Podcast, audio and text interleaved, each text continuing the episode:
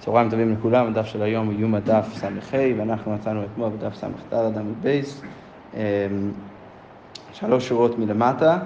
אנחנו ממשיכים את הדיון שהתחלנו אתמול, ש, שראינו מחלוקת בין רב ורבי יוחנן, כן? יש, היה במשנה אמרנו שאם אה, אחד מהשעירים מת, אז צריך להביא עוד זוג של שעירים ולעשות עוד פעם הגרלה, ואז נגיד השעיר שעלה עליו הגורל להשם, השעיר להשם מת, ועכשיו השעיר החדש שעלה עליו גם כן הגורל להשם, אז הוא, אה, הוא נכנס במקום השעיר שמת, ואז יש מחלוקת בין רב ורבי יוחנן, איזה שעיר אני משתמש אה, אה, בתור השעיר משתלח, אם אני משתמש בשעיר הראשון של הזוג הראשון, שזה אה, שיטת רב, אה, אה, או האם אני משתמש בשעיר השני, שזה שיטת רבי יוחנן. אז כמו אומר ככה, כתוב במשנה, תנן, שאין חטאת ציבור מתה. אז אמרנו שבעצם, מה צריך לעשות?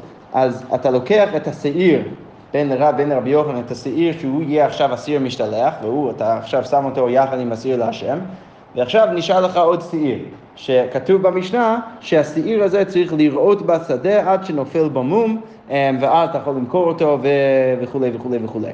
עכשיו, אה, כתוב במשנה למה הוא צריך לראות בשדה, שאין חטאת ציבור מתה. אז קודם כל יש דין בכללי, בקורבן חטאת של בן אדם יחיד, שיש חמישה מקרים של חטאות המתות. אחד מהם זה נגיד, המקרה הקלאסי זה חטאת שנתקע פה בעליה. אז בואו נגיד אני, אנחנו ניכנס יותר לעומק למקרה הזה עוד שנייה, אבל נגיד אני איבדתי את, את הקורבן חטאת שלי ואז הפרשתי עוד עוד בהמה, הקרבתי את הבהמה הזאת בתור חטאת, ועכשיו מצאתי את הבהמה הראשונה. עכשיו, הבהמה הראשונה הזאת היא נחשבת כחטאת שמתו בעליה, והדין שלה היא צריכה למות. מה זה אומר? שאני שם אותה בחדר ואני לא נותן לה אוכל, ואז היא מתה.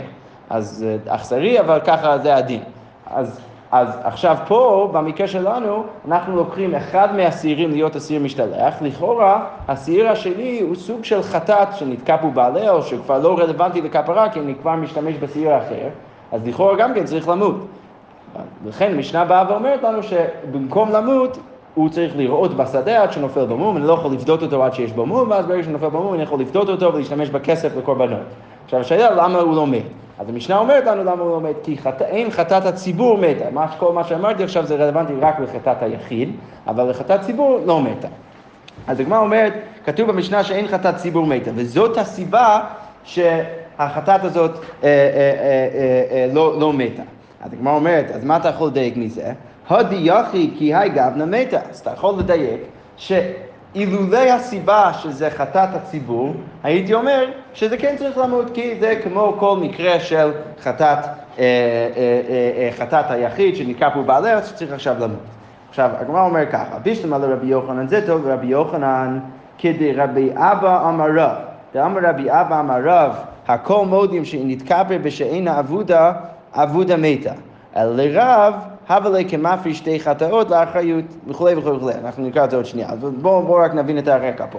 יש בעצם מחלוקת um, יסודית בדין של חטאת שמתו בעליה, שאם בן אדם מפריש חטאת, ואז הוא מאבד את החטאת הזאת, מפריש עוד בהמה, ואז הוא מוצא את הבהמה השנייה. עכשיו, במקרה כזה, מק... רבי בא ואומר, עכשיו יש לו שתי בהמות שעומדות לפניו, והוא צריך עכשיו להחליט מה, איזה מהם הוא צריך להקריב, או יש, יש לפחות להלכה, יש, יש עכשיו החלטה איזה בהמה צריך עכשיו אה, אה להקריב. אז רבי בא ואומר שאתה יכול אה, להקריב אחד, איזה, איזה מהם שבא לך, אתה יכול להקריב, והשנייה תמות, כן? אז אה, אתה מקריב אחד מהם, והשנייה עכשיו הופכת להיות חטאת שמתו בעליה, והיא צריכה עכשיו להיכנס לחדר ולמות. אוקיי, ורבנן, מה הם אומרים? הם אומרים, אתה משתמש, ב, אתה מתכפר באחד מהם, והשנייה, אתה לא ממית, כי הדין של חטאת שמתו בעליה, שהחטאת הזאת צריכה למות, זה רק במקרה שמצאת את הבהמה אחרי שכבר הקרבת את הבהמה השנייה.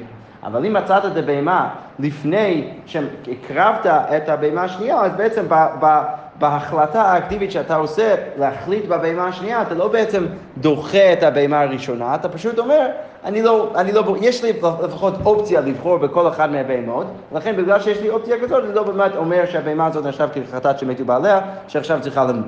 עכשיו, זה מחלוקת בין רבי ורבנן. על זה רבי אבא בא ואומר בשם רב, הוא אומר ככה, הכל מודים, חכמים ורבנן, שאם נתכפר בשאין אבודה, אבודה מתה.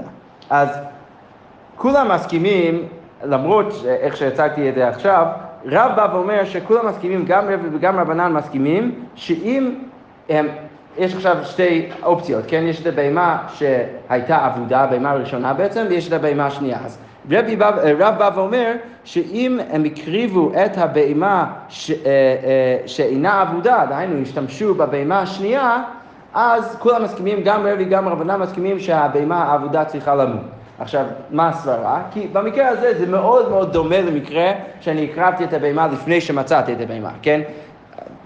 שאז במקרה כזה כולם מסכימים שהבהמה שעכשיו אני מוצא צריכה למות, אז רב בא ואומר, אותו דבר גם כן, אפילו אם מצאתי את זה לשנייה לפני, אם אני משתמש בבהמה השנייה, אז אני דחיתי את הבהמה הראשונה, היא נחשבת כחדש שמתו בעליה, היא צריכה למות. אבל אז מתי המחלוקת שלהם? המחלוקת שלהם זה במקרה השני, שאני השתמשתי בבהמה הראשונה. בגלל שהשתמשתי בבהמה הראשונה, אז באנו למחלוקת מה הדין בבהמה השנייה. שרבי אומר שהיא צריכה למות, כמו כל חטאת שמתי בלב, ורבנן אומרים ש... ש אמ, ש... אה, ורבנן אומרים שהבהמה הזאת אה, לא צריכה למות, לא נחשב כחטאת שמתו בעליה. עכשיו, איך זה רלוונטי לענייננו?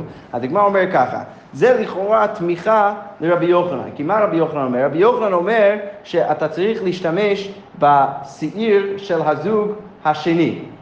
אז זה יוצא ש... אמ, שה, שזה זה כאילו אתה משתמש בבהמה שאינה אבודה, בבהמה השנייה בדוגמה שלנו. אז יוצא שהשעיר הראשון לפי שיטת רב, כולם מסכימים, גם חכמים וגם רבי מסכימים שהשעיר הראשון צריכה עכשיו למות. שזה מסביר את הדיוק שלנו במשנה. כי מה אמרנו במשנה? אמרנו, אילולא הסיבה שזה חטאת ציבור, כולם מסכימים שהבהמה הזאת צריכה למות. זה הולך מאוד טוב בשיטת רבי יוחנן, אם אתה משתמש בשעיר השני, אז יוצא שהשעיר ראשון זה בעצם כמו המקרה של רב, שהוא אומר שגם חכמים וגם רבנן אומרים, גם רבי וגם רבנן אומרים שהשעיר, הבהמה הזאת צריכה למות. זה בסדר גמור לרבי יוחנן. אבל, אלא לרב, אבל לשיטת רב, שהוא אומר שאתה צריך להשתמש בשעיר הראשון, אז יוצא שמה שנשאר לך זה השעיר השני. ושם אין לנו את האמירה של רב, שכולם מסכימים שהבהמה הזאת צריכה למות, ולכן לא ברור למה אנחנו, למה לכאורה יש דיוק מהמשנה, שאילולא זה היה קורבן ציבור שהבהמה הזאת צריכה למות. אז הגמרא אומרת, אלא לרב. הבלי מפריש שתי חטאות לאחריות, זה כמו מקרה קצת אחר, שאתה מפריש שתי חטאות לאחריות, ומה הדין במקרה כזה? שאתה בעצם אומר, אני מפריש עכשיו שתי בהמות, אני צריך להביא קורבן חטאת אחד, אני מפריש שתי בהמות, ואם אני מאבד אחד מהם, אני מביא את השני. אז מה הדין במקרה כזה? אמר רבי יושיע, המפריש או הפריש שתי חטאות לאחריות, מתקבר באחד מהם והשנייה תראה. אז לכאורה, לפי שיטת רב, שאתה משתמש לא בבהמה השנייה, אלא בבהמה הראשונה, אז יוצא שיש, זה, זה כמו שיש לך שתי חטאות שאתה יכול לבחור אחד מהם, ואתה בוחר בשעיר הראשון, ואז יוצא שאנחנו צריכים ליישם את הדין של רבי יושיע, שהבהמה השנייה צריכה עכשיו לראות. אז לא ברור למה יש דיוק מהמשנה שלנו, שאילולא זה היה קורבן ציבור, היינו צריכים לומר, להגיד שזה צריך למות. אז הגמרא אומרת, לא, לא ממש נכון. למה? כיוון דאמר רבא, רב סבר כרבי יוסי, דאמר מצווה בראשון, מעיקרא כמפריש לעיבוד דמי. אז איך שאני הצגתי את זה עכשיו זה לא ממש נכון. מה, מה הקושה שלנו הייתה, לפי שיטת רב, שאתה משתמש בבהמה הראשונה, אז יוצא שבעצם יש לך בחירה, ואתה משתמש בבהמה הראשונה, ולכן זה כמו הדין של רבי יושיע, שזה בן אדם שמפריש שתי חטאות לאחריות, ולכן אתה משתמש באחד מהם, השנייה צריכה לראות. אבל רבא בא ואומר, ולכן יוצא קושייה על המשנה, מהדיוק שהמשנה לכאורה משמע ממנה שהבהמה צריכה למות. אבל הגמרא אומרת, זה לא באמת נכון, כי מה אמרנו אתמול בדף? אמרנו שרב סובר כרבי יוסי. ורבי יוסי סובר שתמיד עדיף להשתמש בבהמה הראשונה. לכן, פה במקרה שלנו זה לא כאילו יש לך שתי בהמות מפניך שאתה יכול לבחור אחד מהם והשנייה צריכה לראות בשדה. לא, כשאתה, מפריש את הבהמה השנייה, את השעיר, שיהיה עכשיו השעיר משתלח מההגרלה השנייה, אתה כאילו מפריש את הבהמה הזאת אה, לעיבוד, אתה מפריש אותה למוות. כי אתה יודע מלכתחילה שאתה לא תשתמש בבהמה שתיפול עליו את ההגרלה לעזאזל, כי אתה יודע שאתה תשתמש בבהמה הראשונה ולכן הבהמה השנייה צריכה למות, וזה לא כמו מקרה שבן אדם שמפריש שתי חטאות ואז מחליט רק באחד מהם. לכן דרך זה אנחנו, אנחנו מסבירים איך רב גם יכול להסתדר עם המשנה. טוב, סבבה. אוקיי, הלאה. מה אומר ככה? כן. למה זה פותר את המשנה? במשנה כאילו לכאורה הוא עדיין פוסק רבי ולא רבנן. למה? לא, כי הוא אומר מתה ולא יראה. כאילו, המשנה מדברת, המשנה מדברת על הפריש שתי חטאות לאחריות? בתירוץ לא. איזה, איזה משנה? לא, המשנה של רבי ורבנן. אה, לא, לא, לא, היה מדבר רבי אבא אמר רב. לא. אז על- על- אם היא מדברת על מקרה רגיל, כאילו שהפרשתי, נאבדה, ואז הפרשתי אחת חדשה. כן. אז למה עכשיו, כמו שפירטנו את זה, זה לא דומה לזה? זה לא דומה למה? נכון, אנחנו צריכים לתרץ שלפי רב זה לא כמו המשנה, זה מקרה אחר מהמשנה שעליה מדבר רבי אבא אמר רב. כי אם זה אותו דבר, אז פוסק אחד הצדדים, כי זה לא הכל מודיעים. כי הוא אומר שמקריבים את הבהמה הראשונה. אתה אומר, עדיין זה לא מסביר למה, כאילו, כן, לכאורה צריך להגיד שזה עוד יותר חזק, כאילו, זה עוד יותר לכיוון המוות מאשר המקרה הרגיל של רבי ורבנן. כי, כי אצל רבי ורבנן, אתה, כשאתה מפריש את הבהמה השנייה, אתה מפריש אותה ויש לך באמת כוונה שיש סיכוי שאני עכשיו צריך לה, לה, להחליט עכשיו להקריב את הבהמה הזאת. ואז כשאתה מוצא את הבהמה הראשונה ואתה גם כן משתמש בבהמה הראשונה, אז יש אולי סברה לרבי להגיד שאתה באמת הפרשת את הבהמה הזאת, סליחה, יש, יש סברה לרבנן להגיד שאתה באמת הפרשת את הבהמה הזאת עם, עם אופציה להקריב אותה, ולכן היא צריכה רק לראות והיא לא צריכה למות. אבל פה במקרה שלנו, לפי התירוץ, אנחנו אומרים, אתה בעצם, אתה מלכתחילה מפריש בידיעה שהיא תמות. כן, כן. סבבה. כן. אוקיי, אז הגמרא אומרת עכשיו ככה, תנן, רבי יהודה אומר, תמות. אמ, אז אמרנו במשנה שלעומת תנא קמא שאומר שאחרי שאני, שאני עושה את ההרגלה השנייה ואני עכשיו יש לי את הזוג שאני משתמש בהם, שהשעיר שנשאר צריכה לראות בשדה, רבי, רבי יהודה חולק על זה והוא אומר שגם הבהמה הזאת צריכה למות. אז הגמרא אומר ככה, זה טוב לרבי יוחנן, בשלמה לרבי יוחנן, דאמר שני שבזוג ראשון יראה, שהוא אומר שאתה צריך להשתמש בשני שבזוג ראשון, שאז אה, חכמים אומרים שהבהמה הזאת צריכה לראות בשדה, ולרבי יהודה ימות. אמ, רגע, אולי לא קראתי נכון, בשלמה לרבי יוחנן דאמר שני שבזוג ראשון יראה, לרבי יהודה ימות, מתכפר בשני שבזוג שני, אלא לרב דאמר שני שבזוג שני יראה, לרבי יהודה ימות, לרבי יהודה במאי מכפר. מה הבעיה? איך הבנתם? לכאורה זה טוב לרבי יוחנן, למה? כי אתה, כי אתה משתמש, אתה, אתה משתמש בשני שבזוג שני, והשני שבזוג ראשון הוא אומר שהיא צריכה לראות, וזה מחלוקת בין תנא קמא ורבי יהודה, שהשני שבזוג ראשון צריכה לראות בשדה, ולפי תנא קמא ולרבי יהודה צריכה למות. ואז זה יוצא טוב, כי אתה יכול עדיין לעשות כפרה מהשני שבזוג שני. אוקיי, אז זה יוצא מעולה. למה, זה בעייתי לרב? כי רב אומר שהשני שב- שבזוג שני צריכה לראות בשדה, ולרבי יהודה היא צריכה למות. אבל לפי שיטת רבי יהודה, במאי מכפר. למה זה בעיה? למה אי אפשר להגיד שאפשר להשתמש בשני, בשני שבזוג ראשון? אז כי רבי יהודה אומר שמת העזאזל יישפך הדם. כאילו רבי יהודה הוריד גם את השעיר הראשון. כן, רש"י מסביר קצת אחרת. רש"י אומר, במאי מכפר, דאילו בראשון לרבי יהודה לא מכפר, דהא אמר בעלי חיים נדחים. כי אמרנו אתמול בדף, כאילו, יכול להיות שזה יהיה אז קשור לשיטה שלו בכללי, שאנחנו ניכנס לזה עוד שנייה, אבל רש"י מסביר שלפי שיטת רבי יהודה יוצא לא טוב לפי שיטת רב.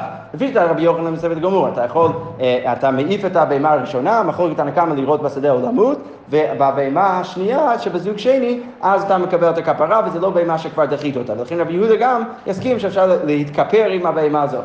אבל לפי שיטת הרב יוצא בעייתי, כי אתה משתמש בשעיר שבזוג שני, ושעיר שבזוג ראשון, אתה לא יכול לקבל כפרה לפי שיטת רבי יהודה, כי אמרנו אתמול בדף שבעלי חיים נדחים, אז הבהמה הזאת, ברגע שמתה חברתה, השעיר הראשון מהשם, אז יוצא שגם הבהמה הזאת אתה דוחה אותה, כי זה בעלי חיים נדחים, ולכן גם עם הבהמה הזאת אתה לא יכול לקבל עכשיו כפרה, יוצא בעיה לרב לפי שיטת רבי יהודה.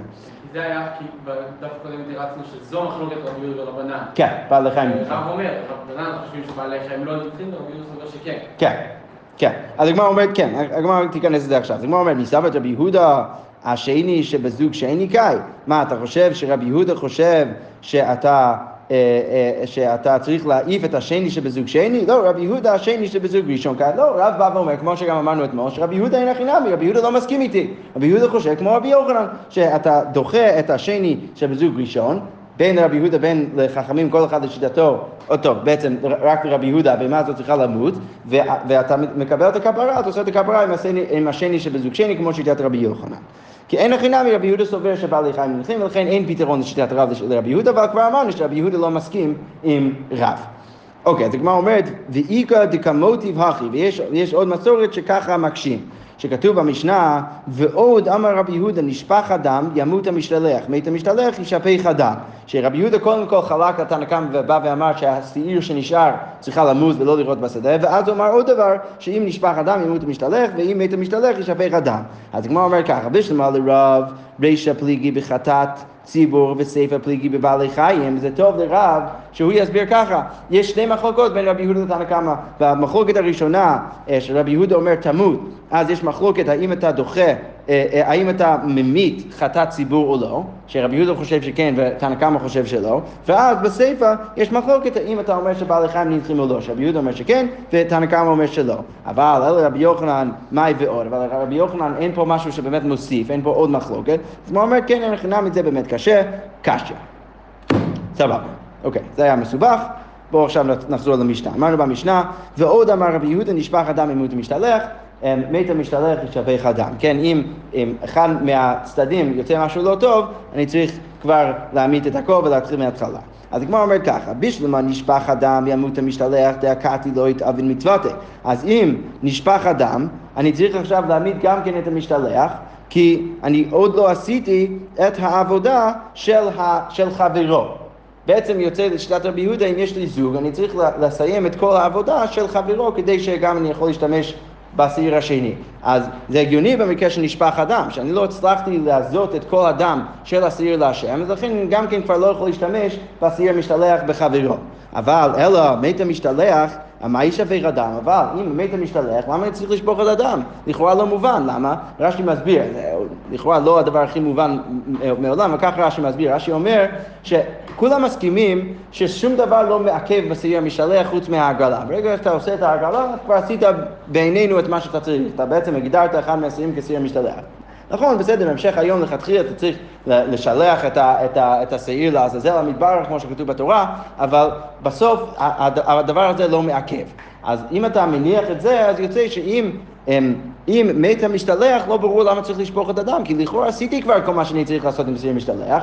סבבה, לכתחילה אני לא שלחתי אותה לעזאזל המדבר, אבל בכל זאת עשיתי את מה שצריך מדאורייתא, מלכתחילה, ולכן, אה, או בדיעבד, ולכן, אה, ולכן לא ברור למה אני צריך עכשיו לשפוך את הדם של השני, של השעיר להשם. לכאורה אני יכול פשוט לסיים את העבודה, וזה, והכל בסדר גמור. אז הגמרא אומרת, אלא מת המשתלח, מה ישפך הדם? התאבי למצוותי, הרי כבר עשו את המצווה של שעיר משתלח. אז הגמרא אומרת, אמרי דבי רבי ינאי אמר קרא, יעומד חי לפני השם לכפר. כתוב בתורה שהשעיר לעזאזל צריך להיות חי ולעמוד חי לפני השם לכפר. אז מה הדרשה? עד מתי יהא זקוק להיות חי? עד מתי השעיר משתלח צריכה להיות עוד בחיים? עד שעת מתן דמים של חברו, צריך להיות עד שאתה מסיים את, את, את המתן דמים. ולכן אם מת אסיר משתלח לפני שסיימתי את מתן דמים, אז אני כבר לא יכול לסיים את המתן דמים של אסיר להשם, צריך uh, להתחיל מההתחלה. אוקיי, תנן הטם, כתוב שם, איפה זה שם? שם זה במסכת שקלים. כתוב בני העיר ששלחו את שקליהם ונגנבו או שעבדו, אז בעצם איך עובד מחצית השקל? כל בן אדם בישראל צריך לתרום מחצית השקל לבית המקדש, מביאים את המחצית השקל לבית המקדש, שמים את זה בקופה, ואז עושים מה שנקרא תרומת הלשכה. יש לשכה, מקום שיש בו את כל הכסף ש, של מחצית השקל, ואז עושים מה שנקרא תרומת הלשכה, לוקחים חלק מהכסף הזה, ומשתמשים בהתחלה בכסף הזה, שעכשיו לוקחים בתרומת הלשכה, כדי לקנות כל מיני קורבנות לבית המקדש. עכשיו, מה המקרה שלנו? שבני העיר לא רוצים כל אחד ללכת לירושלים, אז הם של... שלחו את שקליהם. הם שלחו את שקליהם עם איזה, עם איזה בן אדם שליח. אז עכשיו הבן אדם הזה בדרך, נגדבו או שעבדו, הוא מאבד את הכסף או שנגדבו, לא ניכנס לדיני שומרים, למרות שזה קצת קשור, והוא מאבד את הכסף. עכשיו מה הדין? אם נתרמה תרומה, אם כבר עשו את תרומת הלשכה, אז נשבעים לגזברים. אז השליח צריך להישבע לגזבר שהוא לא פשע. למה? כי אה, יש, יש, אה, יש רעיון במסכת שקלים שאפילו אם הכסף עוד לא הגיע לבית המקדש בגלל שזה כבר היה בדרך, אם עשו את תרומת הלשכה, בעצם עשו תרומת הלשכה בשביל כל אחד מישראל ולכן הוא איבד את הכסף אחרי שכבר עשו את תרומת הלשכה, אז בני העיר כבר יצאו ידי חובתם, ולכן הם בסדר גמור, וזה רק עכשיו האחריות של השליח להתמודד עם הגזבר של בית המקדש ולה, ולהוכיח לו שהוא בעצם לא פשע ולא צריך עכשיו לשלם מהכיס שלו. זה מקרה ראשון. ואם לאו, אבל אם עוד לא עשו את תרומת הלשכה, אז לכאורה בני העיר עכשיו צריכים לשקול עוד פעם את המחצית השקל. אז עכשיו השליח צריך להתמודד עם בני העיר. אז, הוא, אז, אז אם לאו נשבעים לבני העיר, אז, אז השליח צריך להישבע לבני העיר, ובני העיר שוקלין אחריהם תחתיהם. אז הם צריכים עוד פעם אה, לעשות את, לשקול את מחצית השקל ולהביא את זה לבית המקדש, כי הם לא יצאו ידי חובתם, כי אה, איבדו את הכסף לפני שהם עשו תרומת הלשכה. אוקיי, ועכשיו זה רלוונטי לענייננו, מה קורה אם נמצאו או שהחזירו מהגנבים. אוקיי, אז עכשיו הם מצאו את הכסף החדש, או הכסף הישן בעצם. אז הגמרא אומרת, מה הדין? אילו ואילו שקלים הם, שניהם נחשבים כשקלים, צריכים, שניהם צריכים להיות uh, בבית המקדש, ואין עולים להם לשנה הבאה, וזה לא נחשב כאילו הם כבר שקלו השנה הבאה, למרות שהם שקלו פעמיים, פסה להם, זה לא נחשב לשנה הבאה. רבי יהודה אומר, עולים להם לשנה הבאה. רבי יהודה אומר, לא, זה בסדר גמור, זה גם כן עולה להם לשנה הבאה, הם לא צריכים לשלם מחצית השקל לשנה הבאה. אוקיי, אז כבר אומר ככה, מה הייתה מרבי יהודה? מה הסיבה שרבי יהודה אומר שזה בסדר גמור, הם לא צריכים לשלם מחצית השקל לשנה הבאה. הגמרא אומרת, אמר רבא, כסבר רבי יהודה, חובות של שנה זו, קרבו לשנה הבאה, אתה יכול להשתמש במשהו שהוא היה חוב בשנה הזאת, ולהשתמש בו לשנה הבאה, ולכן הקבוצה השנייה של שקלים שהם שקלו פעמיים בני העיר בשנה הנוכחית, נחשב גם כן להם בשביל השנה הבאה. ולא רק זה, אלא גם שבית המקדש יכולים להשתמש בכסף של השנה הנוכחית, שנה הבאה הם יכולים להשתמש בכסף הזה כדי לקנות כל מיני קורבנות ציבור.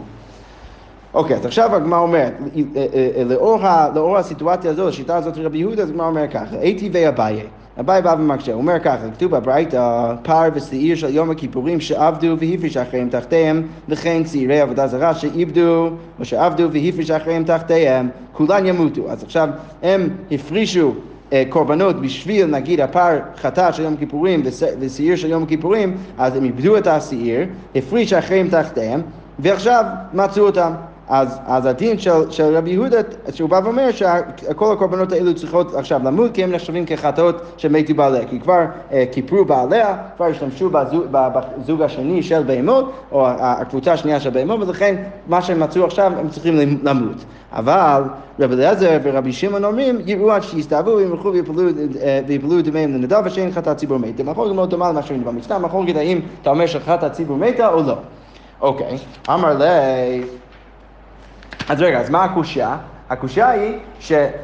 אצלנו, סליחה, במסכת שקלים, מה אמרנו? רבי יהודה אומר, עולים לשנה הבאה, שהם יכולים פשוט להשתמש בכסף, שהם שקלו פעמיים, גם כן למחצית השקל לשנה הבאה, אפשר להשתמש בכסף הזה לקנות בהמות לקורבנות ציבור וכל מיני דברים שצריכים בבית המקדש. עכשיו, רבי יהודה פה אומר שזה לא נכון. אני הבאתי קורבן פר חטאת של, של הציבור ביום כיפור, איבדתי את הקורבן, מצאתי, אה, הפרשתי עוד קורבן, השתמשתי בקורבן הזה, ועכשיו מצאתי את הבהמה. רבי יהודה לא אומר שאפשר להשתמש בקורבן הזה שנה הבאה, רבי יהודה אומר שאתה צריך עכשיו עכשיו אה, להמית את הבהמה, אז למה הוא שלא יגיד אותו דבר כמו שהוא אומר במסכת שקלים?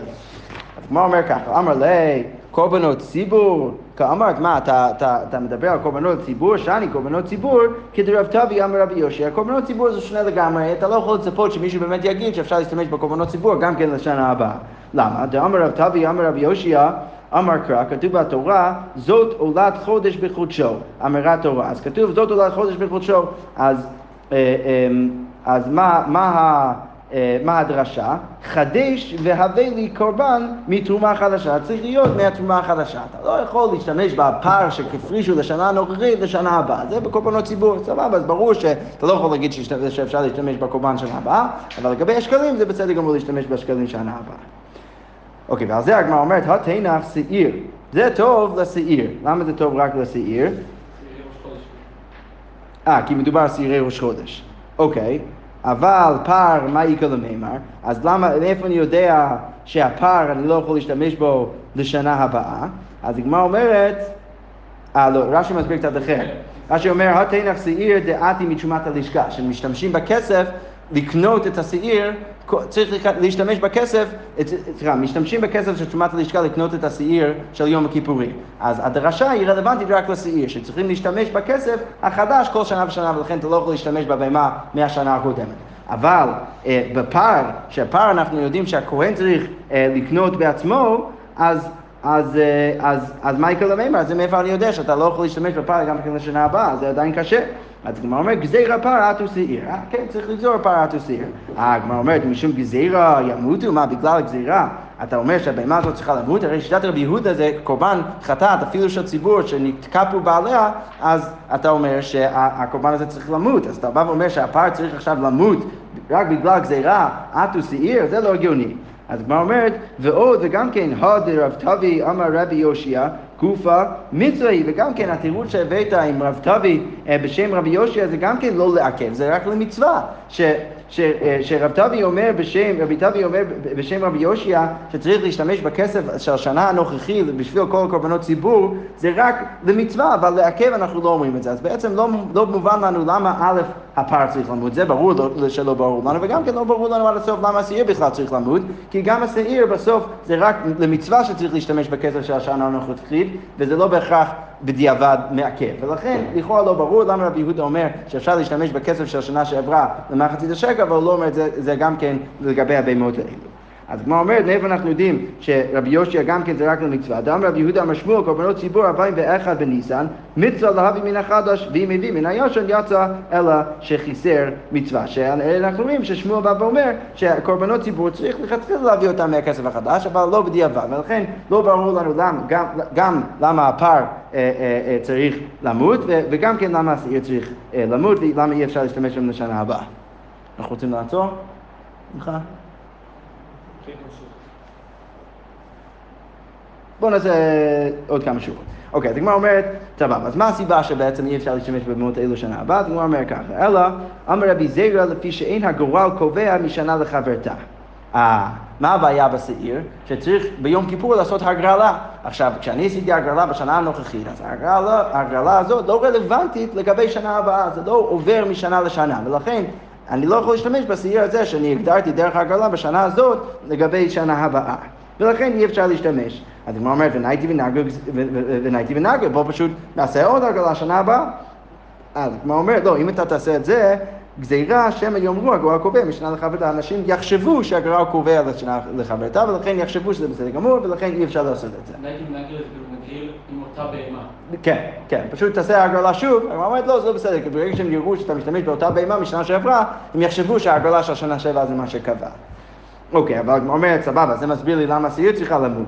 התנף שעיר, פר מה יקרה למימר, אותו דבר, גזירה פר אטו שעיר, זה אותו דבר, אנחנו נגיד שגזירה פר אטו שעיר, אבל מה אומרת, משום גזירה ימות, אם אתה רוצה להגיד שמשום הגזירה הפר צריך למות, זה לא הגיוני, אז הגמרא אומרת, טוב, עוד תירוץ, אמרו רבנן קמא אביי, גזירה משום חטאת שמתו בעליה, צריך להגיד שזה גזירה משום חטאת שמתו בעליה, שבדרך כלל אנחנו אומרים שבחטאת שמתו בעליה, החטאות צריכות למות, ולכן אנשים, אנשים פה יחשבו שזה כמו חטאת שמתו בעליה, שאפשר להקריב אותם שוב, הם יחשבו שבכללי בחטאת שמתו בעליה אפשר להקריב את הקורבן שוב. אז הגמרא אומרת, עדיין, התנח פר, שעיר מייקה למימר, אז לכאורה זה טוב לפר, למה? כי אם מדובר על מקרה שהכהן גדול מת באמצע השנה, אז אנשים יסתכלו על הפר ויגידו ש, שבעצם משתמשים בפר של הכהן גדול הקודם, שזה בעצם חטאת שמתו בעליה, הם יחשבו שבכללי חטאת שמתו בעליה זה בסדר גמור להקריב עכשיו. אז, אז זה אולי מסביר למה בסדר גמור, למה צריך להעמיד את הפר, אי אפשר להשתמש בפר שנה הבאה, אבל שעיר מייקה למימר, אז מה אומר? גזירה שעיר עטו פר. משום גזירה ימות, אם אתה רוצה להגיד משום גזירה הבהמה צריכה למות, זה לא, לא יכול להיות. בואו נעצור כאן ונסיים את המהלך מחר. שכוייך.